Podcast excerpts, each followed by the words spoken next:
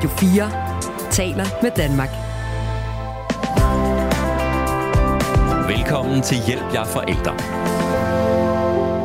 Sommeren er for alvor over os, og med den også alle festerne.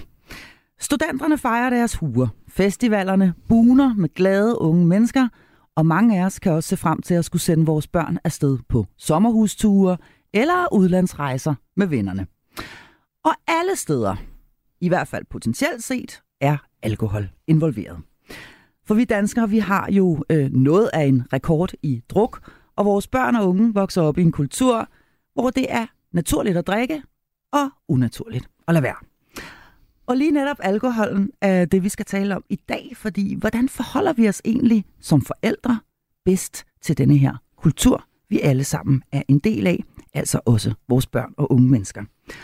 Og jeg har i dag fornøjelsen af at kunne byde en særlig inviteret gæst indenfor i studiet her. Det er dig, Bjarne Elholm. Du er leder af Alkolinjen hos Alkohol og Samfund, og så er du også uddannet sygeplejerske. Og du sidder her ved siden af en for lytterne meget velkendt del af det her program, nemlig dig, Kim Schiers Larsen, skolelærer og fast medlem af mit panel. Velkommen til jer begge to, og velkommen til Hjælp, jeg er forælder. Du lytter til Radio 4.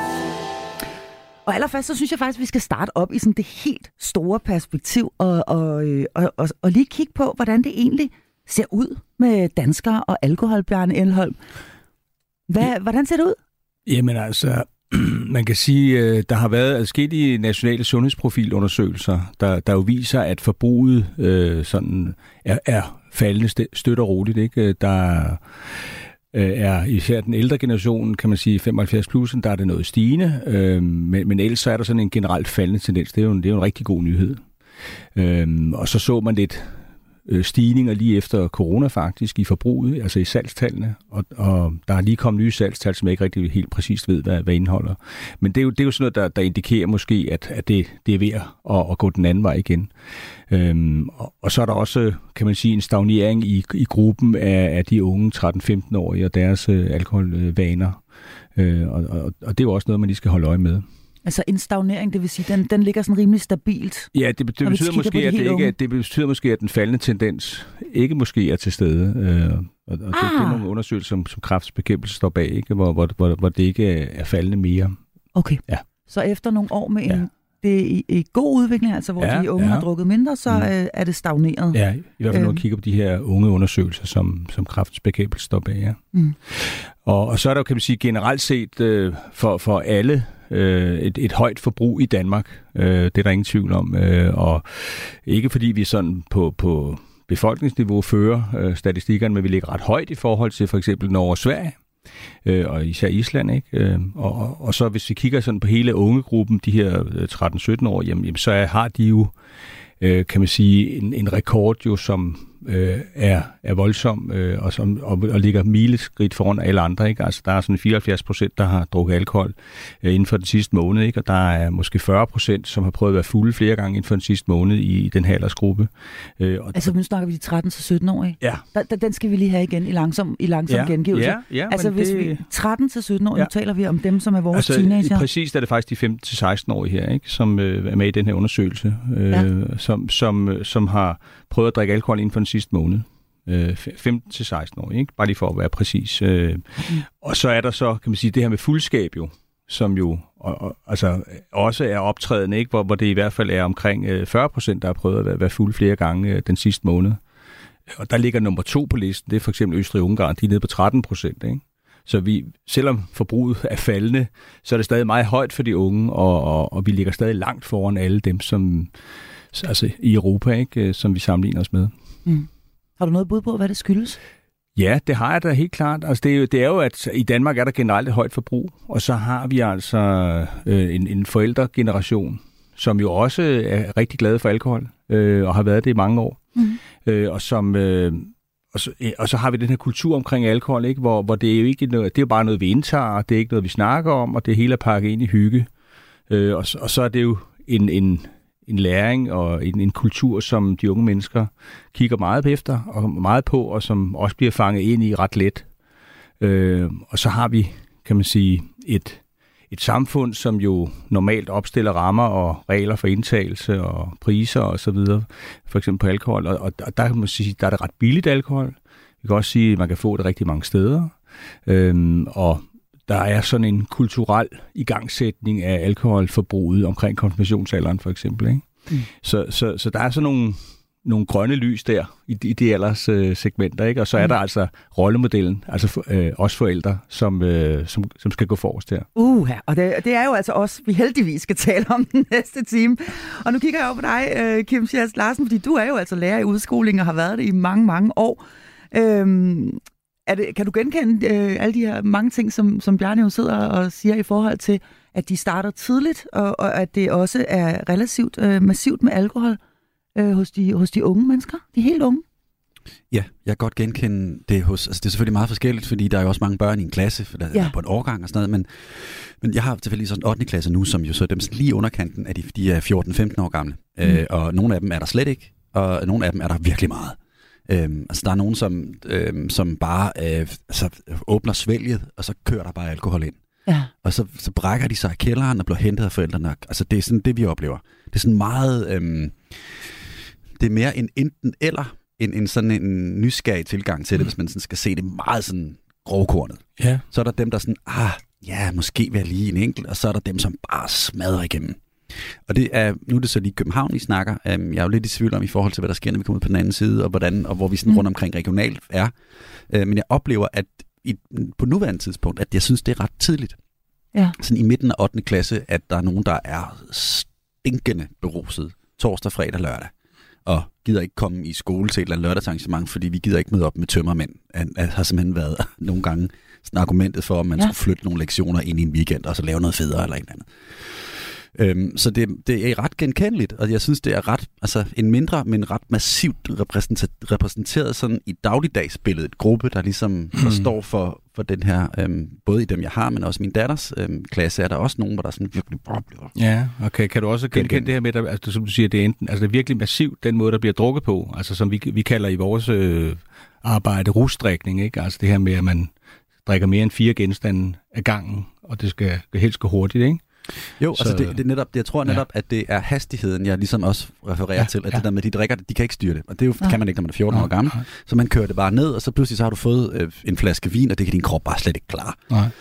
Øhm, det er i hvert fald det, vi hører også fra andre forældre, når de er ude, og det vi sådan jo også selv op, har oplevet, vi snakker om lidt, øhm, når man, at, at så, så, så, så, så kan de ikke styre det. Og så er ja. der nogen, som selvfølgelig godt kan, og sådan måske i mindre grad, end vi lige hører forældre, fordi vi får måske ikke alt at vide af vores børn. Mm.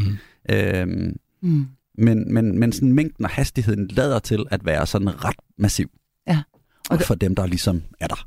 Og det, jeg i hvert fald meget tydeligt hører dig sige, øh, det er, at øh, man drikker med det formål at blive stiv, som det jo hedder på, øh, på øh, Det er i hvert fald, når vi dansk. snakker om den måde, at der bliver kigget anerkendende til hinanden i, særligt en, nu er det lige det her tilfælde, drenge, som på en eller anden måde sådan har en eller anden maskulin sådan social markør i, at mm. hvor stiv man var i weekenden, giver en øh, flere point mandag formiddag i skolen.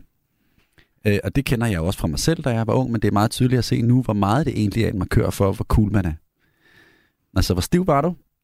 Hvor meget kan vi sidde og grine af det? Hvor meget har du øh, væltet på din cykel og smadret en fortand, mm. eller væltet og øh, fået kæmpe stor sår op af kinden, fordi du var så fuld ned i Pauls kælder? Øh, de der sådan øh, meget typiske øh, drengede markører for, hvornår vi er noget særligt i en mm. drengegruppe. Det mm. fylder meget.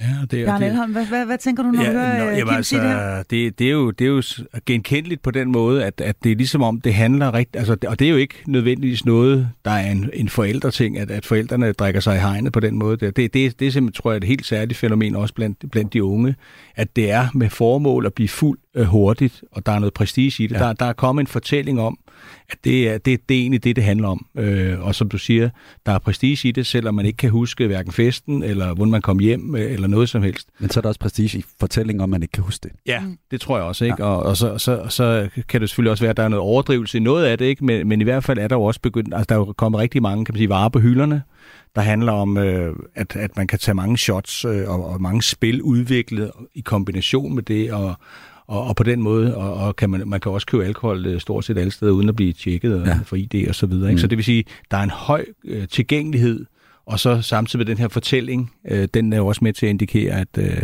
at, at det er sådan okay, eller det, det er fint, eller godt, eller et eller andet, og det giver også noget, som du siger, prestige. Øh, det, det er jo selvfølgelig bekymrende, fordi bagsiden af det er jo netop, hvad så, når det går galt, ikke? Altså, der dør jo sådan i snit et ung menneske om måneden direkte alkohol, øh, eller indirekte alkohol, ikke? Og det er da, det er da noget forbyggeligt noget, øh, og det synes vi da er voldsomt, den organisation, jeg repræsenterer i hvert fald. Men når, når du siger dør, ja. sådan direkte eller indirekte, hvad, hvad, hvor, øh, altså, jeg ved godt, hvad død betyder, ja. men, men hvordan er det sådan direkte relateret til, eller indirekte relateret til det, alkohol? Det kan jo være, at man, altså, man har lavet sådan en kæmpe undersøgelse på et tidspunkt, hvor man har kigget efter, øh, at der, når der er unge mennesker, der dør. Øh, mm. hvad dør? Hvad er dødsårsagen? Når man så kigger sådan ned i sådan nogle attester, for eksempel, ikke, så, øh, så kan man så se, at der har været alkohol involveret, for eksempel ham, der kørte bil, eller hende, der kørte bil, eller var passager i en bil, hvor der var spritkørsel, for eksempel. Eller, eller gå ned til havnen og tisse og falde i vandet? Altså lige præcis, okay. øh, den ja. er også, øh, og, og der kan også være fald øh, og så videre ja. trapper. Okay. Og, og, ulykker. Ja, ulykker okay. på ja. den måde. Ikke? Og, det, og det er jo, kan man sige igen, øh, forbyggeligt. Vedkommende, der har været i situationen, kan, har måske været halvt bevidstløs, kan ikke øh, huske noget, og lige pludselig er vedkommende så ikke mere. Det er jo, det er jo frygteligt altså. Ja. Mm. Så, der, er, så det er rent faktisk, altså der er rent faktisk grund til bekymring. Ja. Øh, og, øh, og, og af, af, flere, af flere grunde. Øh, og man kan sige, at øh, især tænker jeg, øh, øh, når, det er, øh, når alkohol er i kombination med, med, med de her meget øh, voldsomme hormoner, som jo altså også er til stede i de tidlige teenageår, og, øh, og man gerne vil være Tarzan og, og, øh, og fremstå som en, en øh, fandens kal. Vi skal lige omkring øh, programmets Facebook-gruppe, fordi her øh, kan man nemlig øh, give sit besøg med, hvis, øh, man, hvis man har sådan et i forhold til det pågældende emne. Og øh, her er der altså en mor, der skriver sådan her. Min største frygt er, at de laver noget åndssvagt, der har fatale konsekvenser. Nu bor jeg et sted, hvor de fester på stranden, og jeg er altid hunderad for, om de svømmer, når de har drukket for meget og drukner. Derudover synes jeg, det er svært at tale med dem om drikkeri, fordi de synes, jeg er dum at høre på og alt for nervøs. Jeg synes i det hele taget, at unge drikker for meget, og min frygt er, at de ikke lærer at styre det, så de senere i livet får et alkoholproblem. Må der er noget om det. Mange af mine venner og veninder mener, at det er en skør tanke, og mange siger, ja, men vi drak jo også selv vildt meget. Jo, jo, tænker jeg. Men hvad nu hvis? Jeg er virkelig ikke fan af alkohol til unge, og det mærkes nok i mit hjem, da jeg hurtigt bliver lidt spids og striks, hvilket garanteret ikke hjælper situationen. Jeg kan for eksempel helt glemme at spørge min søn om, hvordan festen var, og i stedet spørge om, hvor meget han drak, og det er jo ikke den fedeste samtale starter. Sådan skriver altså en øh, teenage-mor, og jeg ved så tilfældigvis, at hun faktisk hun i købet har tre teenage-drenge øh, under sit øh, tag. Hvad tænker I om, øh, om det, denne her teenage-mor skriver? Fordi hun, hun, man kan sige, hun rammer jo meget godt ind det, som vi nu har talt om, at netop at det faktisk er farligt, og at det også i mange tilfælde går ret vildt for sig derude blandt de helt unge. Øhm, men hvad tænker I om det, hun, hun, hun skriver her? Altså, det er sådan, som umiddelbart som udgangspunkt tænker, er hendes største udfordring i det her, det er, at hun ikke er villig til, eller ikke måske sådan helt tør at sætte sig selv på spil i en samtale med sit barn. Fordi det, altså, kan det godt være, at altså, det er et rigtig relevant problem og en udfordring for rigtig mange af os forældre, som enormt gerne vil strække vores hals og forstå vores børn og give dem et liv, så, hvor de sådan selv vælger, og vi guider dem stille og roligt og nænsomt. Problemet er, at, at de oplever nogle forældre, som sådan ikke tager stilling. De vil egentlig gerne guides. De vil gerne have regler, som de så kan bryde, men det, det, det er samtalen, vi er nødt til på en eller anden måde at kunne gå ind i med dem, også selvom at vi føler os dumme, eller overnervøse, eller overproblematiserende, så skal det selvfølgelig gøres på forskellige måder, så vi ikke bare har fokus på, hvor meget drak du, Mm. Men, men, men med en eller anden form for nysgerrighed gå ind og spørge om det. Det synes jeg er den største udfordring. Fordi vi må, ikke, vi må ikke lade være med at have en dialog med vores teenager, fordi vi er bange for at skræmme dem væk fra os. For det gør vi ikke. De skal nok elske os. De skal nok komme mm. til os. Nå, men det synes jeg er en enormt mm. vigtig pointe for rigtig mange forældre. At det er aldrig en god idé at lade være Nej. med at øh, have en dialog med sit barn. Mm. Fordi det er der, vi kommer ind til dem. Det er der, vi lærer at forstå dem. Fordi vi forstår dem ikke. Vi har selv engang været en slags ligesom dem i en tid, som er cirka 25-30 år tilbage i tiden, mm. og der er sket så mange ting. Det vil sige, at vi kan ikke forvente, at vi forstår deres verden ved at gøre, som vi selv gjorde, eller tænke, som vi selv gør nu. Men vi er nødt til at have snakken med dem, så vi forstår deres motiver og deres sociale sådan, relationer, som også er en rigtig stor del for deres måde at være sammen på i alkohol eller med alkohol, om de tager på stranden eller i parken eller sidder i en kælder.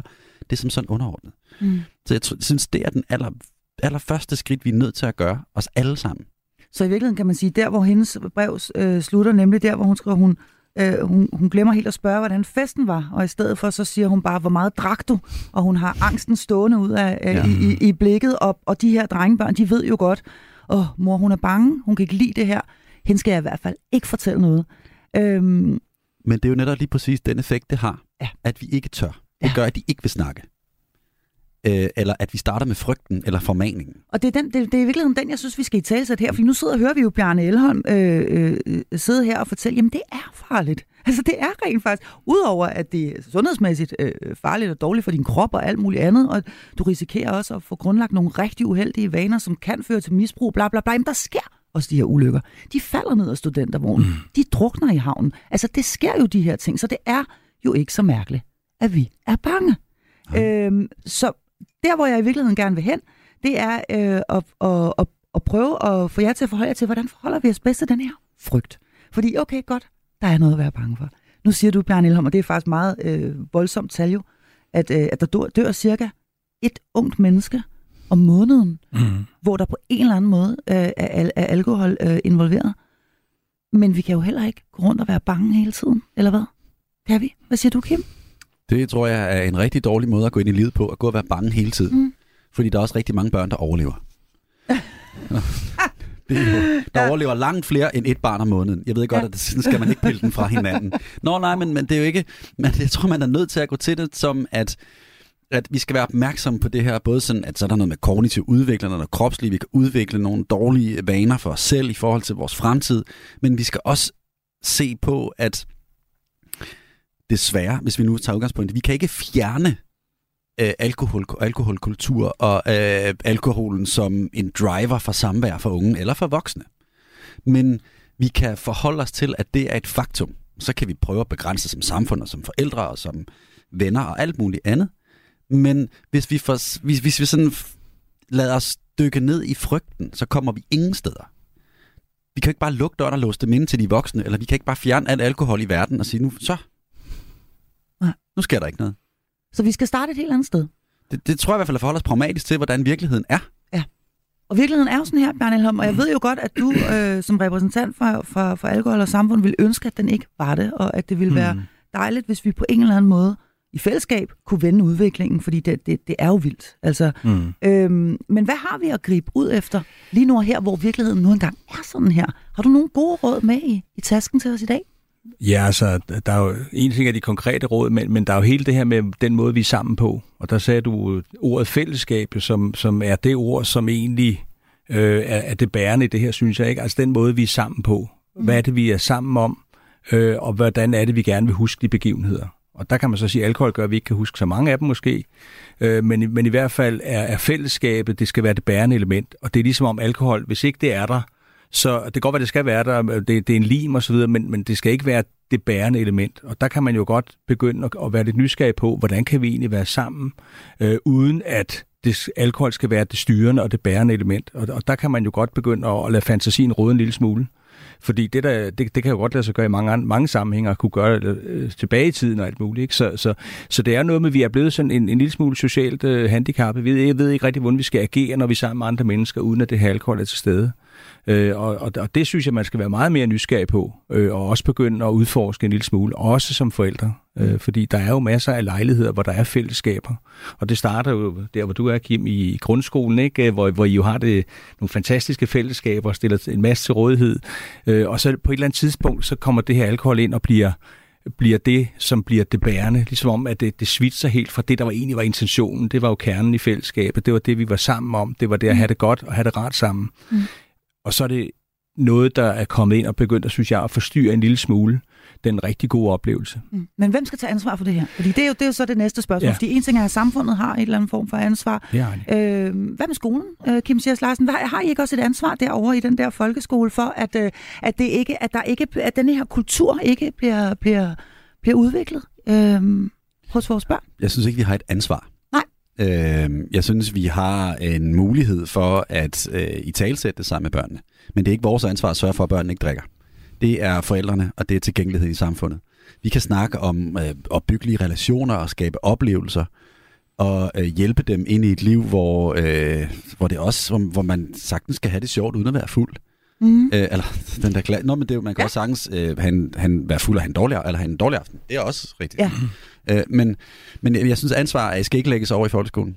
Ja. Øh, eller uddannelsesinstitutioner. Selvfølgelig skal der laves nogle rammer, jo længere vi kommer op, og gymnasierne har nogle andre udfordringer, end vi har, fordi der er det ligesom sådan hele introduktionen til livet som større er bundet op om, at nu skal vi bare smadre os i gulvet og tegne på hinanden og sørge for at være så fulde som muligt. Øh, men, men folkeskolen ligger jo et sted, hvor, hvor, det, hvor, hvor de unge mennesker ligesom lige meget, hvor meget vi taler på dem og med dem om forbrug af rusmidler og, eller alkohol, så er de nysgerrige. Og så de vokser de op i et samfund, hvor det findes. Op i en kultur, de spejler sig i nogle forældre, eller en gymnasiekultur, eller nogle større søskende.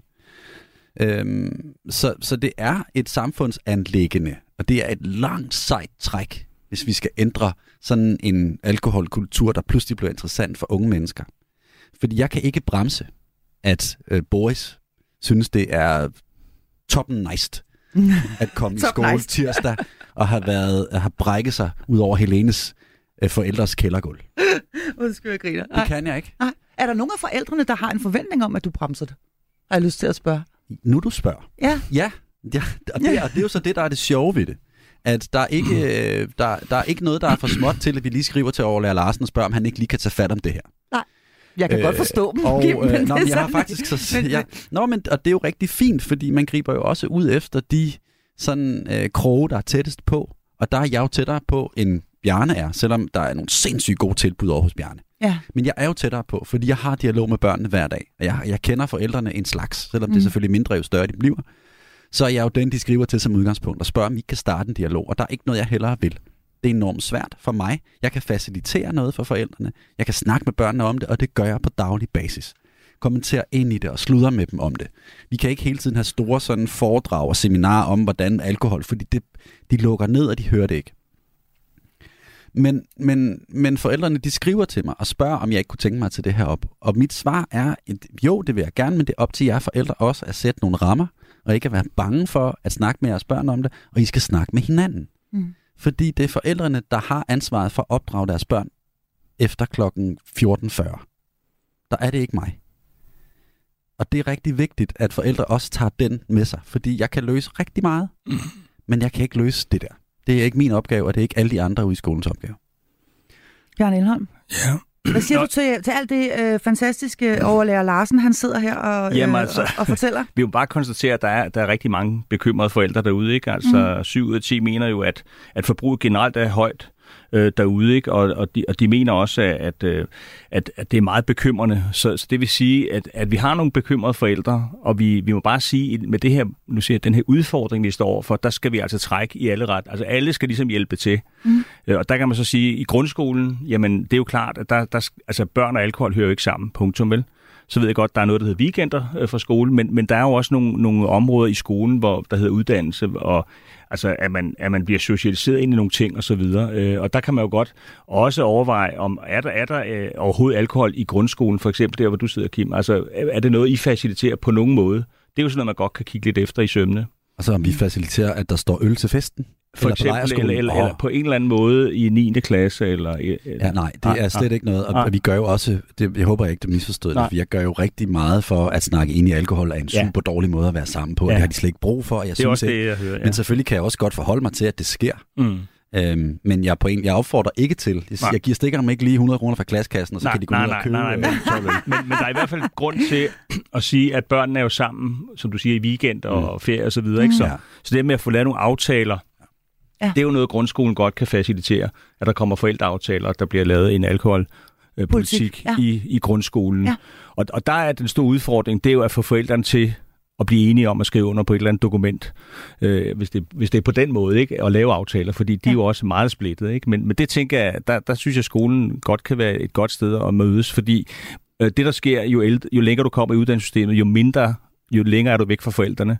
Men i grundskolen, der kan du faktisk få lavet nogle rigtig gode aftaler. Mm. Øhm, og og det, det synes jeg, at man skal udnytte, at man har den gode forældrekontakt der, ja. og få dem til at sige, I er en del af et fællesskab, og vi er nødt til at lave nogle spilleregler, når vi er sammen, og vi har den her store udfordring i Danmark øh, med alkohol, og vi har det her med rusdrikkeri osv. Hvordan kan vi på en eller anden måde sikre, at vores børn kommer rigtig godt og fornuftigt igennem øh, den her øh, alder. Mm. Øh, fordi kontakten bliver mindre og mindre, jo længere de kommer i uddannelsessystemet. Det må man sige, og, og når de først kommer i gymnasiet, så møder man jo knap nok øh, de lærere, de har derhenne og så videre, så ja. møder man, øh, og man møder slet ikke de andre øh, forældre. Så Kim Sias Larsen, et godt sted at starte i hvert fald, hvis vi lige skal bare lige blive i skoleregi, det er det der med at rent faktisk lige sætte det på dagsordenen til forældremøde der i øh, 7. og 8. klasse og sige, øh, jeg vil anbefale, og der kan jo sidde mange førstegangsforældre også der, hvor det er første gang, man har en teenager, jeg vil anbefale, at at, øh, at I forældre lige taler om det her, fordi nu begynder de at holde nogle fester. Det er eller, noget, eller vi hvad? altid gør. Det er noget, I sådan et altid fast gør. punkt Det er i 7. standard. og 7. 8. og 9. klasse. Man sådan har det med som et punkt. Øh, og som Bjarne også siger, at det er enorm, en kæmpe udfordring. Øh, Nej, jo, lige lidt. Ja, Det gør vi altid, fordi det er vigtigt, at vi er jo ligesom det forum, så det var ikke fordi, jeg ikke... Jeg Nej. synes ikke, jeg selvfølgelig skal have vi, øh, men det der med at facilitere noget, det er, at vi har også forumforældrene samlet. Og der kan de lave de her aftaler. Der kan de i hvert fald starte med at snakke om en festaftale, eller en alkohol, eller hvad de nu ligesom kalder det. Mm. Og det sørger vi altid for at rammesætte for dem, fordi det er jo naturligt, at vi ligesom er samlingspunktet for, hvor- hvor de kan mødes. Mm. Selvfølgelig. Men det er en kæmpe udfordring, øh, jo ældre de bliver, at lave fælles aftaler med øh, 24 elevers forældre. Fordi de er ikke enige om, hvor grænserne går. Nej. De er ikke enige om, og man kan jo ikke forvente, at, at jeg skal gøre det samme som Frederiks barn. Eller mine regler er ikke de samme, som det kunne være over for nogle andres. Det vil sige, at jeg er måske mere loose eller mere nul-toleranceagtig. Det er enormt svært at lave noget fælles i en klasse på det. Mm. Men jo mere fælles man kan være om noget, eller jo mere tydelig man kan være om de rammer, man sætter for de her børn, om man så er uenig eller ej, men det er tydeligheden, at forældregruppen over for hinanden ved, hvordan Marie gør det, hvordan Kim gør det, Mm. og hvordan Cecilie gør det Mm. over for deres børn. Mm. Fordi så har vi noget at tage udgangspunkt i. Og, og, og, og det jeg i hvert fald hørt dig sige, øh, Kim Sias Larsen, for jeg har også været til de her øh, forældremøder møder, øh, adskillige også, gange. Ja, og det har du også, øh, Bjarne Elholm. Du er selv øh, far til to øh, nu voksne øh, Ja, ja, ja. ja. døtre, så du har også været der. Men, men det, som, det er jo fuldstændig rigtigt, det man oplever, det er, at man jo også sidder og tænker, åh oh, gud, altså så sidder der en, der siger, jamen, det, skal vi slet ikke, det behøver vi slet ikke tale om, for det er bare no-go. Og så, mm. jamen, øh, for eksempel, det kan være en holdning, der kan være repræsenteret, ikke? Øh, øh, og andre synes, at det er da helt fint, og hjemme hos os må, må de gerne få et glas vin, og så videre. Mm. Mm. Og så kan der saft sus med være, være lang vej hjem, ikke? Ja, fordi vi har netop i min, nu er der, min datter er, går også i 8. klasse, og vi har også haft de her møder, og vi har haft nogle meget sådan klare aftaler, og vi startede med sådan en nul-tolerance-politik. Mm. Så har vi efterhånden udvidet den lidt, og ligesom gået nogle andre steder hen, men, men hvor, fordi jeg synes, nul-tolerance-politikken er enormt interessant at snakke om, fordi det vi alle sammen starter, det er, at vi ingen af os ender. Øh, hvordan har, hvordan, hvordan, altså, hvad synes du om det? Der er nul, jeg Jamen, synes, nu den er tager du enormt svær, simpelthen de gode spørgsmål ud af munden på mig, Ja. ja. Larsen. Det er, det, nej, det, er, det er fantastisk, fordi det er fuldstændig Fordi- rigtigt, og det er lige præcis synes, det, vi skal til at tale om. Hvad, hvad, hvad gør vi i forhold til regler, Bjarne Elholm? Ja, altså regler er jo, kan man sige, jeg, jeg kan jo bedre lide ordet aftaler, ikke i det Ja. her, øh, må vi nok sige, ikke? For, Ja. fordi... Øh, Lad os kalde det det, det lyder ellers bedre. Kan, ja, altså, Men, men i hvert fald er det jo utrolig vigtigt som forældre, at man på en eller anden måde har fået noget viden på området. Og det kan man jo få i, i skolen øh, via SSP-samarbejdet øh, og lave sådan en god alkoholforebyggende undervisning og have nogle, nogle, nogle, nogle muligheder for det. Mm. Øh, og så kan man jo også så sige, jamen, jamen altså den, den aftale, den skal i hvert fald indeholde et eller andet med, at man som forældre er rigtig tydelig på, hvad mener jeg egentlig? Fordi det er jo det, som alle, alle undersøgelser har vist, at du skal være utrolig tydelig som forældre. Og der, nu den henvendelse, der kom på, på Facebook, det, mm. det var også en, som var lidt usikker. ikke. Så det her med altså, ligesom at tage ansvaret på sig, og så sige, jamen altså, det, jeg er en vigtig øh, person som forælder, så jeg skal være rigtig tydelig. Hvad mener jeg? Og det, jeg mener, det er egentlig det, aftalen skal indeholde. Og så, kan der selvfølgelig være, så skal der selvfølgelig være en dialog med det unge menneske, der, hvor man så øh, laver en eller anden form for kompromis. Men man skal aldrig være i tvivl om, hvor mor eller far står i det her. Øh, og det vil de jo faktisk huske på i det øjeblik, de er derude, og aftalen skrider en lille smule. Men det er rigtig interessant, det du siger der. Fordi øh, jeg bilder mig ind, at jeg er overordentligt tydelig øh, Mm. hjemme hos mig Ja. øh, efterhånden, øh, som jeg har fået flere og flere børn i hvert fald, er gået hen og blevet meget, meget tydelig. Øh, men, men alligevel, så er der jo altså bare det ved teenager, at, øh, at de meget hurtigt kan få en idé om, at det vil de der skide på, hvad mor hun synes. Mm. Og det kan da godt være, at hun har været meget, meget tydelig omkring det her, og mm. i er følges hjem mm. for den fest, og det er ikke til diskussion, og her er der øh, penge mm. til en taxa og alt muligt, mm. og I går sammen og så videre, og alligevel, så øh, er det ikke sikkert, at, øh, at man lykkes med, at det så rent faktisk er det, der bliver efterfulgt, Kim Sias Larsen. Nu kigger jeg over på dig, fordi børn har det jo øh, med at gøre, nogle gange gøre noget helt andet, end det man beder dem om. Ja. Ja. Og øh, det er jo ikke, for dem er det jo ikke aftaler. Nej, okay. Der, der er det. Nå, men det er jo for, mellem os Ja. forældre er det Ja. aftaler. Ja. Og det er rigtig vigtigt. Ja. Men for børnene er det jo ikke aftaler. Det er jo ikke en lille præmis at indgå et aftaleforum på. Nej. Når jeg siger, En aftale, der ikke er til Nu diskussion. aftaler vi lige det her. Nej. Jamen far, det er sådan, det er. Det er den aftale, vi har. Nej, det er jo ikke en ligeværdig aftale. Så for dem er det jo ikke en aftale. Der er det et, Et påbud. Et men, påbud, men, ja. det, men det er ligegyldigt i forhold til det her, fordi hvis jeg siger til mit barn, du må drikke fire øl, eller tre øl, Mm. Ja. så kan det godt være, at de skider på det. Mm. Men de overskrider en grænse. Så i stedet for bare at sige, prøv her, det er fint, jeg kommer bare og henter dig klokken 4, hvis du vil. Pisse ligegyldigt, jeg har en brækpose på bagsædet. No problem. Så kan jeg være ret sikker på, at øh, jeg kan hente et barn, der er relativt beruset. Mm. Men hvis, måske, det leger vi lige. Mm. Men hvis jeg først har sagt, du må drikke tre øl, eller tre genstande, Mm. så vil der, på, et- så, så vil der ved det her, børn er jo alligevel samvittighedsfulde, og, og Ja. ja. okay, Ja. ja. altså de fleste af vores børn, Mm. øhm, så vil de tænke over grænsen, når de overskrider den. Og det gør, at de vil nok være mere tilbøjelige til at drikke færre, end hvis der bare var blevet sagt, Præcis. du må drikke 12. Ja, ja. Ja. Og det tror jeg er rigtig vigtigt for os, at Ja. ja. sætte grænsen, så de kan overskride den, men vel vidende, at nu overskrider Ja. jeg den, og det bremser en lille... Er, det ikke også det, Det, I det, er fuldstændig Bjørn? rigtigt, Ej, det godt, og, ja. og det har kræftens bekæmpelse også vist i nogle af deres undersøgelser. Når der er aftaler, så overholder 96 procent af de unge mennesker faktisk de aftaler. Øh, så det er mere at få lavet aftalen, Ja. og så skal man jo finde et eller andet niveau, man synes er passende, øh, fordi det kan godt være, at den bliver overskrevet, men, men ikke meget. Er der ingen aftaler, så bliver der også derefter. Ja. Ja. Ikke? Så aftalen er utrolig vigtig at Ja. få, få i hus, og det betyder jo også, at vi så skal have snakken, Ja. og man skal påtage sig ansvaret som forældre. Ja. Og så derfra ligesom få, få, få mingeleret lidt frem og tilbage, hvordan skal det så se ud. Mm. Og så er det også rart at have sådan en god opbakning i, i en forældregruppe generelt set. Ikke? Jo, jo Øh, tidligere vi kan få lavet de her aftaler ja, med børn, ja. jo bedre er det, fordi når de først starter øh, i gymnasiet, så, så er det sværere at lave Ja. de her øh, Ja, så bliver de også på 18 børnene. øh, relativt hurtigt efter, i hvert fald min erfaring, når de først er 18, så er det ja. Altså svært at, at, at sådan for alvor lave aftaler med dem, så kan man, øh, altså så er, så, så er ens job jo i et eller andet omfang færdigt, mm, Mm, altså så er de mm. faktisk myndige. Øh, Ja, så, de lytter, de det lytter nok sværere. alligevel, af min erfaring. Altså. De De, ly- de, de lytter nok alligevel. Og man skal Ja, selvfølgelig ja. holde op med at tale med sit barn. De bor fordi, formentlig også hjemme. Og så Ja, ja, ja, og man kan sige, Ja. det er reglerne her i huset og så videre, mm, men Mm, det er meget svært mm. med, med, med det, som, som Kim han kalder decideret påbud, i hvert fald når de, når de Mm, først er fyldt mm. 18. Så indsatsen skal altså starte langt, langt tidligere i forhold til at, at lave gode aftaler med ens barn. Og som vi så hørte dig, Bjørn Elholm, siger, i 96 procent af tilfældene, det var alligevel et flot højt tal, ja. Ja. så bliver de faktisk overholdt, Ja, øh, de her aftaler. Så det er et sted øh, at starte. Vi skal tale meget mere om nu, hvad vi kan gøre øh, som forældre, for både selv at kunne sove om natten, mens øh, vores børn er ude, og også for at forebygge, at det går fuldstændig galt. Mm-hmm. Du lytter til Hjælp jer forældre på Radio 4. Ja, fordi sommeren er jo altså over, så det er lige nu og her er rigtig mange af os forældre, vi øh, sender vores børn afsted ud i natteliv, afsted til festivaler, til sommerhuse, eller måske lige frem til Sunny Beach med all inclusive, også alkohol. Den fornøjelse havde jeg selv øh, sidste år, øh, og det var ikke til at bremse. Øh, det var øh, nemlig min datter, der var fyldt 18. Men jeg sov ikke i en uge, det vil så godt sige, øh, så det var, en, øh, det, var, det, var ikke, det var ikke så fedt.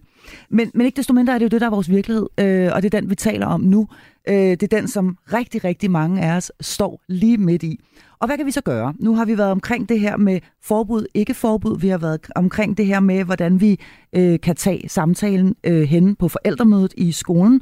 Vi har været omkring også oplysningsdelen og hele det samfundsmæssige ansvar osv., øh, og at vi jo øh, i fællesskab er nødt til at gøre et eller andet, hvis vi gerne vil sådan, øh, på de store linjer have ændret ved denne her alkoholkultur, vi alle sammen er en del af. Men nu skal vi øh, hen og blive meget konkrete, fordi nu står vi altså her, og nu siger vi, at vi har en øh, datter, og øh, lad os kalde hende Freja, og øh, hun er lige blevet færdig med efterskolen, og er kommet hjem, og der har hun mødt en masse øh, fede venner, mm-hmm. øh, og nu skal de afsted i sommerhus, eller det kunne også være på festival. De er en hel masse sammen, og øh, hun glæder sig rigtig meget. Man ved godt, som øh, mor eller far til Freja, at øh, det skal nok blive en god tur, men der er også en rigtig, rigtig stor øh, risiko for, at de kommer til at drikke helt vildt meget, sikkert fra, øh, fra morgen til aften.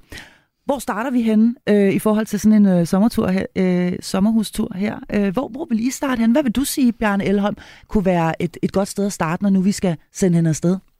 Ja, jeg synes egentlig, det handler om, hvad, hvad, hvad skal de egentlig være sammen om? De skal på den her sommerhustur, og det skal blive en rigtig god oplevelse. Det synes jeg er et rigtig godt sted at starte. Mm. Og, og så er det igen, hvad er det, I er, I er sammen om, og hvad skal der ske, og så videre. Altså ligesom øh, tage den, kan man sige, fra start til slut. Øh, ikke sådan for at være detektiv på den måde, men mere få, få løftet det her fællesskab op, hvor er det dog skønt, I tager i sommerhus, og I skal rigtig være sammen og nyde det, og have en rigtig god oplevelse. Ja. Så altså, start ligesom, med en positiv ja, indgangsvinkel ja, helt sikkert, helt sikkert. Så hvor altså, er det dejligt for jer. Det, det er jo super dejligt at have nogen at tage i sommerhus med, punkt ja. et. Ikke? Altså, jo, der er jo, jo rigtig jo. mange, der også er ensomme. Så, ja. så det her med at have nogen, og have nogle gode venner, man gerne vil være, være noget for og sammen med, det synes jeg er super godt. Og det kan også være, at de i hvert fald skal have noget rigtig god mad. Mm. Det kunne godt være, at man også kunne løfte en lille smule. Det er ja, jo også ja. noget, som mangler rigtig meget øh, blandt nogle af de her samværsformer, at der slet ikke eksisterer mad, for eksempel. Ikke? Øh, men, men i hvert fald at, at få snakket om, hvad, hvad kan en god sommerhustur med veninderne eller vennerne indhold? Godt. Øh, ja. Og øh, nu kigger jeg over på dig, Kim, fordi sådan rent kommunikationsteknisk, nu er du jo min øh, foretrukne go-to-person, når vi taler om, hvordan pokker vi øh, taler bedst med de her teenager.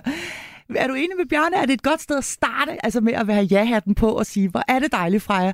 Hvor bliver det fedt? Og måske også lige sige, øh, hvad, skal I have, hvad skal I have mere mad? Og, ja. og hvad skal I lave de næste fire dage? Eller, ja. eller, eller hvad? Jo mere vi kan pakke det ind i en eller anden positiv fortælling om, hvor glade vi synes, det er for, at de mødes, jo bedre mm. er det. Jeg er meget enig. Godt. Så det er et godt sted at starte. Det synes jeg øh, er et rigtig god måde at sende sit barn afsted på. Mm. Ja. Og så, men vi er jo ikke færdige med at tale med Freja nu. Vi er slet ikke, vi er slet, vi er lige gået i gang. Nej, nej, I slipper ikke endnu. Det var indledningen, fordi jeg er sikker på, at det, vi, vi, nu skal vi simpelthen lige have lavet noget, vi kan bruge mm. som en, et, et pejlemærke, mm. og så kan det være en festival, eller Sunny Beach, eller et eller andet andet. Men det her, det kunne måske være i hvert fald en hjælpende hånd til nogle af dem, der skal sende, sende, sende vores barn afsted. Øh, det her med maden, nu nævner du bare lige, jeg, jeg synes egentlig, det er, er meget interessant, du siger det, fordi jeg tror godt, vi alle sammen kan huske, hvordan det er øh, på et eller andet tidspunkt at komme til at drikke på tom øh, ja. mave. Øh, og nu er du jo også uddannet sygeplejerske. Hvad er, hvad, hvad er det egentlig, der sker der? Hvorfor er det egentlig, at, at maden faktisk er vigtig, når vi taler om, at der også formentlig skal være et alkoholindtag? Jamen, det er jo det her med den, den måde, den optages på i kroppen. Altså, det går ret hurtigt ned i mavesækken, hvis ikke der er andet dernede. Så går det bare lynende hurtigt, og det vil sige, så får man faktisk hurtigt en promille det vil sige, at man, man, man øh, ret hurtigt bliver hjernen påvirket, og så begynder man langsomt øh, der at, at miste evnen til at tage de rigtig gode beslutninger. Okay. Så, så derfor er det vigtigt at have sådan en, kan man sige, en langsom promillestarter, og det gør man altså ved at få punkt 1, væske, punkt 2, øh, en masse god mad sammen med alkohol.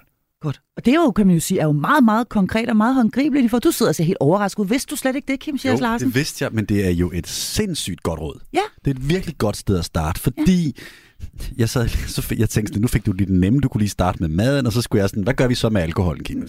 Nej, den kommer men, jo der. Men, men, ja. det, det, det er jo netop det der med, at det er sindssygt godt set.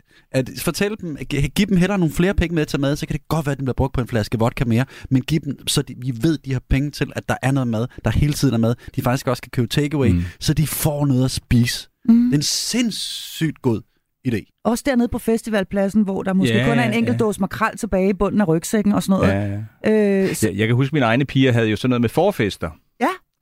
Inden gymnasiefesten var det så lige det her ja, det tilfælde. det findes stadig. Ja. Nå ja, men, men det var bare, hvor jeg så siger, hvad, hvad, hvad skal I egentlig at spise? Jamen, jamen det, vi skal ikke have noget. Ikke noget. Det er bare Nej. chips.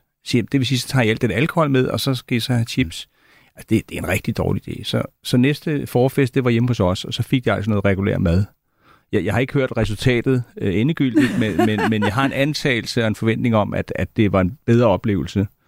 Øh, fordi at maden betyder altså rigtig meget, ikke? Og, og, og det er jo noget, man, man også bare kan blive bedre til i talsæt, simpelthen. Øh. Det er, jeg, synes, det er et, jeg synes, det er et gyldent råd. Så siger du den næste ting, og det her, tænker jeg hænger øh, både sammen med alkohol, det hænger også sammen med, at det så oven i det her alkohol, de så skal have i det her sommerhus, jo også øh, risikerer at være rigtig, rigtig varmt. Mm. Øh, hvad, hvad, hvad, hvad betyder væsken i den forbindelse der? Altså, altså den væske, der ikke er alkohol?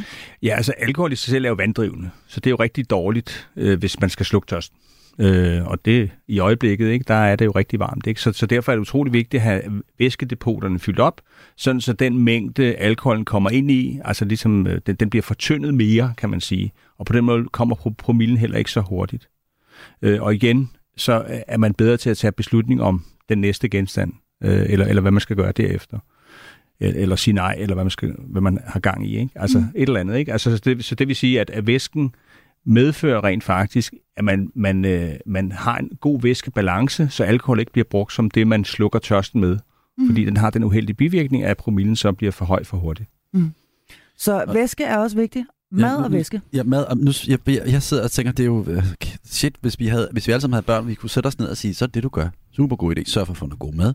Der er lidt væske her. Drik en til en. En, en genstand, en flaske vand. Så mm. kører det. Mm. Og det virker på Freja. For Freja, hun er du er sådan meget sådan stereotypt. Freja kan godt forstå det. Ja. Hvad så med Bertram? Ja, ja. Spi- hopper Bertram på, så for at spise noget mad og drikke nu lige lidt vand, mens du drikker øl. Og tage solcreme på, Bertram, for ellers bliver du simpelthen så rød. Ja, du skal ja. bruge faktor i hvert fald 30, ja, for ellers så. Ja. ja. for du ligner jo din far, og han er så lys. Nej, øh, nej, nej, nej, nej og så har han allerede lukket af. og så Bertram er allerede i gang med at være stiv ind i stedet et andet sted. Ja. Nå, det, at, at, ja. Så altså, vi kan sagtens tage med Bertram. Mm. Og det skal vi. Men jeg synes, det er sjovt i, i den her situation, der er, at vi tager udgangspunkt i, at vi ved, at de drikker sig kampstive. Det er det, der er vores præmis for samtalen. Mm. Det er med en svær en at, altså, at skulle ind i. Jamen, det er den, det er den vi er nødt til at tage. Fordi så, det, det kan også det, være, at det ikke bliver kampstivt, men det kan være, at det bare bliver... Og det er den, vi har her. Ja. Og det, men det er jo den, der er vores udfordring. Så, så jeg, altså, jeg, jeg sidder og tænker på, sådan, sådan desperat prøver jeg at lede efter, hvad skal jeg sige om mm. alkoholbegrænsning til Bertram? Mm. Og jeg vil gerne sige, husk nu, du kommer at drikke fem, men jeg ved også, Bertram lige er kommet hjem fra efterskolen. Han mm. er 17 år, og han skal mm. bare have en rigtig fed tur mm. i fire dage i et mm. sommerhus. Mm op i Nordsjælland. Og han skal score fra jer. Og det skal han. Ja. De har kigget så meget på hinanden ja. i 14 dage, ja. de tur, ikke? Ja. Nu er der endelig mulighed ja, for det. præcis. Og hvis man drikker noget, fordi men, det er jo men, også det, vi er inde i her. Hvis man jo, drikker ja. noget, så kommer man jo ud i den der, hvor det hele måske bliver lidt, lidt nemmere, man den, og det der, ikke? Men, men hvor, hvor, hvad gør vi med sådan noget? For jeg sidder, Bjarne, nu jeg skyder den lige over til dig igen, for jeg ved simpelthen ikke, hvad jeg skal... Fordi hvordan skal vi simpelthen skal vi undgå at gå ind i det her alkohol sådan rum, og lade være med at nævne, Nej. at de skal lade være med at drikke? Eller, eller, hvad, eller, eller hvad gør vi? Ja, jeg synes, vi må, vi må have den snak, som alle vi andre også bør have, når vi indtager alkohol. Hvad er det, vi bruger det til? Ja. Hvad vil du gerne bruge alkohol til i den her situation? Vi mm. ved, der kommer alkohol på den der sommerhustur. Ja. Hvad er det egentlig, du bruger det til? Altså ligesom, hvad er det nysgerrig på det? Ja. Så sige, hvad er det, du bruger det til? Jamen, det er mere, for at jeg lige kan snakke lidt bedre med Freja. Så, Nå, okay, jamen, det kan da også godt være, det, det løsner op, og så videre, ikke? Ja. Det kan også være, at øh, man kommer til, altså, det kan man også snakke om, kommer du så nogle gange til at gøre nogle ting, du fortryder bagefter? Mm. Er der noget, du ikke kan huske? Altså ligesom gå lidt ind i den, og så få det sagt højt. Fordi det øjeblik, vi begynder at sige det højt, så vil der også øh, vækse nogle tanker, mm. også hos Bertram, der hedder, ja okay, Øh, det kan egentlig godt være, at jeg vil have en rigtig god oplevelse med Freja, og jeg vil også gerne kunne huske det meste. Ja. Øh, og, og på den måde, så, så kan det være, hvad var det egentlig mor eller far sagde der? Øh, væske, mad, ikke så meget alkohol måske. Ja, og måske også det her med rent faktisk at have uh, altså de gode oplevelser, som man så også kan huske. Ja, ja. Øhm, jeg, jeg, jeg, jeg er vild med den der måde, du også... Øh, altså, fordi det er jo, det er jo en, i virkeligheden en fuldstændig sådan fordomsfri tilgang til det unge menneske. At øh, jeg ved godt, Bertram, at... Øh, at der er alkohol og alt muligt andet, og du måske har et godt øje til osv., men, men, øh, mm. men at spørge uden at dosere, altså mm. spørge ind mere end at dosere i virkeligheden. Mm. Øh, Interesse og kærlighed, for at vende tilbage til vores spørgsmål ja. tidligere fra uh, Facebook-gruppen. Ja. Det er jo i virkeligheden det, der er svaret på det. Mm. Ja. Altså spørg ind til det nysgerrigt og kærligt og interesseret. Uh, og sådan retning og, og nysgerrig. Hvad, hvad er det, du, hvorfor vil du, hvad er det, der ligesom mm. er, er fedt ved det her? Mm. Så vi fjerner den løftede pegefinger og sådan det, det, det negativt konnoterede ved oplevelsen. Mm. Det, det, tror jeg på ingen måde, at vi får noget frugtbart ud af. Nej, altså, også altså, forældre, så er risiko... eller vi skaber vi skaber i bedste fald sådan lidt irritation og lidt konflikt mellem med vores barn, mm. mere end at sende dem afsted på en god tur. Mm. Ja. Og så risikerer vi jo også, at Bert, som han bare øh, laver fuck, lige så snart han har lukket hoveddøren, og så dribler han rundt om hjørnet og køber tre flasker vodka.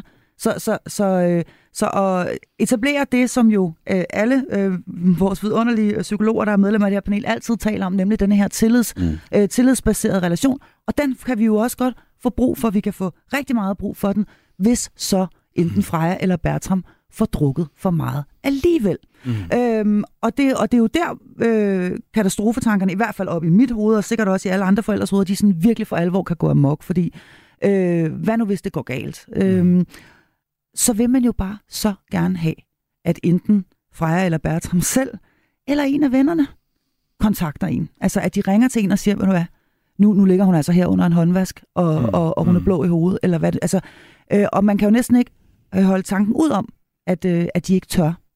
At de ikke tør at kontakte Og det er derfor, at samtale ja. med dem er så vigtig. Ja. Fordi hvis, man, hvis de ved, at vi ved, at de drikker, så ved de også, at de gerne må ringe til os. Hvis, ikke, hvis det er en hemmelighed, så lad de være. Og hemmeligheden er jo aldrig god i forhold til, hvis der sker noget. Så netop samtalen og nysgerrigheden og kærligheden ind i det, er det, vi er nødt til at gøre, for de ringer til os, når den er gal. Eller for vi kan tør ringe til de andres forældre. Det er altså også så vores egne børn tør ringe til os og sige, bror, jeg kan ikke finde hjem, kan du komme og hente mig, jeg er skide fuld. Mm. Ellers så kan de sidde der, enten at ride den af, eller falde i søvn på en. Jeg ved godt, det er ikke, at vi skal ikke tænke katastrofetanker. Men Men det sker jo også. jo, Ja. men, men, men det, At men man det, faktisk men ikke det, tør kontakte sine forældre. Ja, ja. Og det er der rigtig mange af de her, som ikke tør. Mm. Der er rigtig mange, der ikke tør at ringe til de andres forældre, fordi de ved, at de får så meget skæld ud hvis. Mm. Og det nytter bare ikke noget, for det er sådan underligt fængsel at holde børnene i, som på ingen måde hjælper dem med at finde ud af, hvordan de navigerer i det, i det her sådan øh, druk øh, kulturs storm, de står midt i. Er du øh, enig, Bjørn Elholm, altså i forhold til det her med at øh, etablere en relation med sine teenager, hvor at det er fuldstændig i orden at, Ja. øh, at, at ringe hjem, og Helt- at man også kan sikkert. ringe, hvis det ikke er en selv, Ja, men ens kammerat? Eller? Præcis, ikke? Altså Ja. det, det her med at have en åben dialog, men også være ærlig, og, altså at man sætter pris på ærlighed som en værdi i øh, relationen, ikke? Mm. Øh, uanset hvad der sker. Ja. Og at det ikke har nogen konsekvenser, der er det altså bedre, at man, man er ærlig, og så man får løst øh, situationen. Ikke? Altså det, mm. det er noget, man, man kan bruge fremadrettet i livet også. Ikke? Altså, mm. så, så ikke det her med at, at, at dæmme os, men, men lad os få lavet nogle, nogle aftaler, der holder, og lad os få, få, få ringet, hvis der er behov for det. Altså, Ja. Øh, det, vi, vi skal ikke have nogen, som, som øh, får dårlige oplevelser. Vi skal ikke have nogen, der kommer ud for ulykker osv. Øh, vi skal simpelthen have hjælp, øh, hvis der er behov for hjælp. Og tit og ofte er jeg jo nødt til at sige, at øh, fordi det er jo det, man drømmer om, det tror jeg, at vi alle sammen gør, at vores øh, børn henvender sig til os, øh, hvis de er ude for noget ubehageligt, eller får det rigtig dårligt, eller får, får drukket for meget. Men der er jo altså også bare tit og ofte det her lidt misforståede, omvendte hensyn. Altså, nej, jeg vil ikke gøre mor eller far bange, jeg vil ikke gøre dem bekymret. Nu sidder jeg også i et sommerhus i Lemvi, og hun kan alligevel ikke gøre noget. Eller har I noget som helst bud på, hvordan man øh, afmonterer den, eller får punkteret den? Nu havde vi en meget bekymret, frygtsom mor i Facebook-gruppen før. Hvordan undgår vi, at vores børn tager hensyn til vores bekymringer? Har du noget bud på det, Kim? I, øh, øh, øh jeg vil ved at for, fortælle dem, at vi altid er der. At det aldrig er forkert at ringe eller henvende sig. Og jeg skal nok komme og hente dig. Jeg skal nok betale din taxa hjem. Mm. Også fra Lemvi Fordi til København. det- ja, eller, ja, er. ja, eller ja, eller de- find, ud- vi finder ud af det. Det, ja. det, noget, af det, noget af det sværeste, vi kan give vores børn, det er, at de skal tage hensyn til os, når de har udfordringer. Fordi vores opgave er at hjælpe vores børn. Det, altså for mig i hvert fald, og sådan er det for rigtig mange af os forældre. Mm. Det er den opgave, vi har påtaget os ved at få et barn. Det er blandt andet også selvfølgelig at lære dem at kunne klare sig selv. Men hvis der er noget menneske, jeg gerne vil alt for, så er det dig. Og det skal du vide. Du skal aldrig være bange for at spørge mig om hvad som helst. Så kan det være, at jeg siger nej, eller jeg siger, du må gøre sådan og sådan. Men du skal altid turde spørge mig. Mm. Det tror jeg er det vigtigste, vi kan give hinanden og vores børn med. Bjørn Elholm, hvad siger du til Ja, det? altså meget, meget fin øh, øh, pointe. Øh, og, og, og der er det jo vigtigt, at man jo også øh, siger, jamen, øh, øh, hvis du sidder, altså, øh, hvis man får snakket, kan man sige, situationerne igennem i det der sommerhus, uanset mm. om det er i Lemvi eller, eller nede på Falster, eller hvor det er hen, jamen lad os da få snakket, hvad, hvad, nu, hvad er worst cases her? Ja. Det kan godt være, I ikke får spist, det kan godt være, I ikke får drukket så meget vand, og det er rigtig varmt, mm. og det, det går rigtig galt med, med, med et eller andet. Jamen, så, så, så er der også en plan B for, hvad gør man så, Ja. hvis, det, hvis det, det værste. Så det her med at få talt faktisk, nu siger jeg festen igennem, men det kan også bare være turen igennem fra mm. A til Z, sådan så man kommer hele vejen rundt og har alle scenarier i spil, og så ligesom får sagt helt tydeligt, som du siger, øh, I ringer bare, der er selvfølgelig, øh, og selvfølgelig er vi der altid. Sådan Mm. er det at være forældre. Ja. Ja. Og jeg fordømmer dig ikke, jeg dømmer dig ikke. Nej, altså, du må nej, også godt ringe og nej, sige, at du ja. kom til at tage lidt meget på Frejas bryster, hun faktisk blev ked af det, eller hvad det nu altså, du, at du har overskrevet andres grænser, Ja. eller alt er okay. Ja, ja. Du, du, du er tryg her i virkeligheden, ligegyldigt hvad du ringer hjem og siger. Det er jo Mm. det, vi skal give dem. Ja. Det er det, vi skal give dem. Men det er jo svært. Ja. Også for os forældre. Jeg synes også selv, det er svært som far. Mm. Fordi jeg kan godt være sådan i tanken, være åben og ærlig og give min datter alt det med, hun skal bruge. Men jeg er jo også far, som nogle gange har behov for at sætte sådan klare rammer op. Mm. Eller jeg reagerer jo også i affekt eller i følelser, Mm.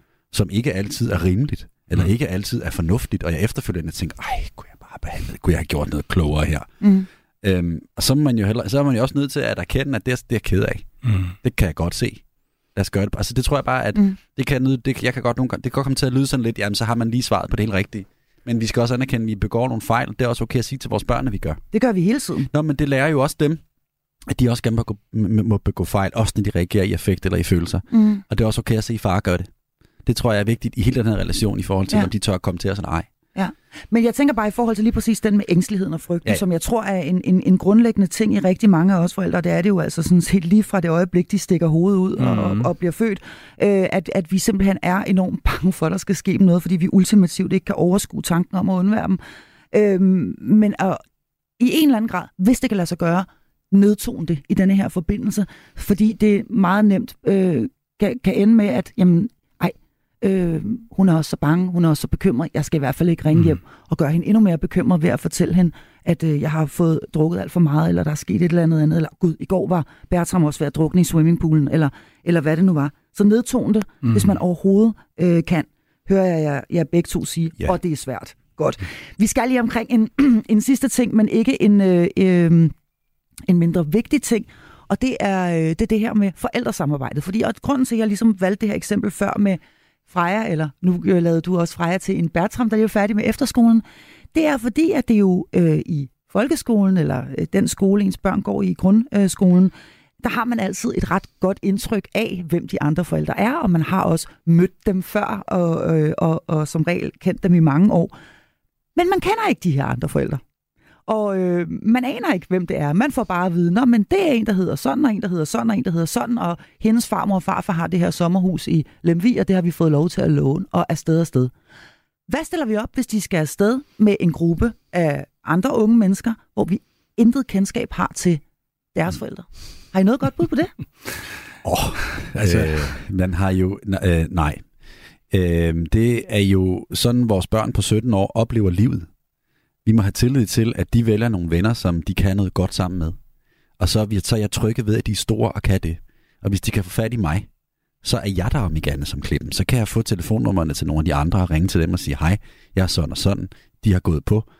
Kan vi ikke lige være enige om, at vi gør sådan og sådan og sådan? Men er det en god idé? Altså, er, ja. Er, det, er det en god idé at sige, okay, jeg skal lige vide, fordi nu siger du, du skal over i Bjørns ja. øh, Mhm. farmor og farfars. Ham der Bjørn der, som du er blevet rigtig gode venner med, jeg er faktisk godt lige, øh, jeg skal lige have fat i hans forældre. Mm. Er det en god idé, Bjørn Elholm? Altså det, det synes jeg, det er. Altså generelt set, øh, hvis, hvis det er børn, man ikke kender, eller, altså, eller forældre øh, til de børn, man ikke kender, så er det da en god idé lige at sige, jeg hører, at der skal være en sommerhustur. Skal vi lige snakke sammen om, øh, om rammerne for det? Øh, hvor er det henne? Og så videre. Ikke? Altså det, mm. det, det er utrolig vigtigt, synes jeg, fordi igen, i, i den bedste af alle verden, så sker der ingenting, og det gør der heldigvis langt de fleste gange ikke. Men det er rart at, at vide, hvor er det ens børn er, øh, fra, altså igen fra A til Z. Øh, Ja. altså, bliver det i det sommerhus, eller skal de så også i byen i Lemvi, eller, eller, eller hvad? Ja, ja. Altså helt præcist, ikke? Og, og der synes jeg, det er vigtigt at, at høre. Det kan jo være, at der er nogle voksne i nærheden også i et andet sommerhus. Det kunne godt være, at det var også var sådan, ikke? Jo. Så, så jeg vil altid være nysgerrig på, på de andre børns øh, forældre og få snakket med dem. Det var i hvert fald sådan, vi praktiserede det i, i mine børns øh, skole. Ja. Altså, Øhm, at man, ja. at man faktisk havde en kontakt forældre imellem, og så kan det godt være, fordi det er jo en ting, at det så er mega billigt. Altså, ej, det gør du bare ikke, mor. Du ringer ikke til Bjørns forældre. Ja. Jo. Altså, ja. øh, og, og, og det, er jo, det er jo mega pinligt. Ja, ja, Ja. Det, det er bare et vilkår, ikke? Altså, som jeg ser det, ikke? Øhm, og, og desuden kan det jo være, at man har, altså nu, altså for eksempel der, hvor vi bor, ikke? Der har vi også mødt mange af forældrene i fritidsaktiviteterne, som, som børnene måske også deltager i. Mm. Der er heldigvis rigtig mange børn og unge, der også gør, ikke? Så det vil sige, at man havde sådan en fornemmelse af dem på en eller anden måde, ikke? Og så var der måske en eller to, man lige, så tog man da kontakt til dem, og så... Jo, jo, og det har man måske ikke, når de er 17 år og kommer hjem fra efterskolen. Men, Nej. men derfor skal man jo stadig, så, så kan man jo bare, det kan godt være, de synes, det er pinligt. Det er det jo ikke. Der er ikke nogen, der, er ikke nogen, der gider interessere sig for, at jeg har ringet til, til Frejas mor og spurgt, om de er okay i sommerhuset. eller. Det er Freja, der er pisse ligeglad med. Undskyld. Ja, ja. Altså, det kommer ikke til at gå ud over mit barns øh, relation til Freja. Nej, og principielt set behøver hun vel egentlig heller ikke nødvendigvis at vide, at man har gjort Nej. det, eller hvad? Det synes jeg, øh, nej, det behøver hun ikke, men i sådan, øh, du ringer bare, hvis der er noget, tanken, så tror jeg, det er meget god idé, hun ved, vi har lige snakket sammen, no problem, I ringer bare, hvis der er noget, Mm. også til Freja. Ja, og i øvrigt skidesød mor, hun har, eller et eller andet. Sådan ja, noget, ja, ikke? så vi skal man drikke lige... kaffe sammen Ja, i ja. morgen. Ja, vi skal drikke Øh, kaffe sammen, og vi, og vi kommer også forbi sommerhuset. Og Bertrams far kommer også. De, de kommer nok i sommerhus uanset, ikke? Så det, det tror jeg ligesom var, var det vigtigste mål, ikke? Så, Ja. ja. så det her med, hvad der foregår på de bagerste linje, det tror jeg godt, de kan leve med. Det tror jeg også. Super godt. Lad os øh, lad det blive de sidste ord, fordi tiden er nemlig øh, løbet fra os. Jeg vil gerne sige tusind, tusind tak, fordi du havde lyst til at kigge forbi. Bjarne Elholm, leder af Alkolinjen hos Alkohol og Samfund, og så fast medlem af mit panel, skolelærer Kim Sjærs Larsen. Og samtidig skal jeg lige sige, at dette var det sidste program, inden jeg og mit panel går på ferie. Men du skal ikke undvære os helt, for fra i næste uge, der kan du nemlig høre en række sommerprogrammer, som jeg har valgt at kalde Hjælp, jeg har forældre. Her fortæller fem af mine paneldeltagere i hver sin samtale om, hvordan deres opvækst har formet dem, og hvad den har gjort ved deres egne måder at være forældre på. Den første i rækken er lektor i pædagogik, Jesper Kort Jensen, og samtalen med ham kan du altså lytte til på søndag, og øh, så finder du også alle tidligere episoder i din Radio 4-app, eller der, hvor du ellers henter din podcast. Mit navn er Marie Sloma Kvartrup. Tak fordi du lytter med. Jeg synes, det var rigtig hårdt at blive mor. Og jeg synes, det var råt og ensomt og svært. Da skuespiller Sofie Torp blev mor, måtte hun for første gang i livet sande, at det perfekte ikke altid er det rigtige. Jeg vil ikke kalde det et kollaps, men jeg var nede sådan og... Lyt med i det sidste måltid, når Sofie Torp er død i en time. Så jeg havde sådan bevidsthed om, at jeg skal have noget hjælp på en eller anden måde. I Radio 4's app, eller der, hvor du lytter til podcast. Radio 4 taler med Danmark.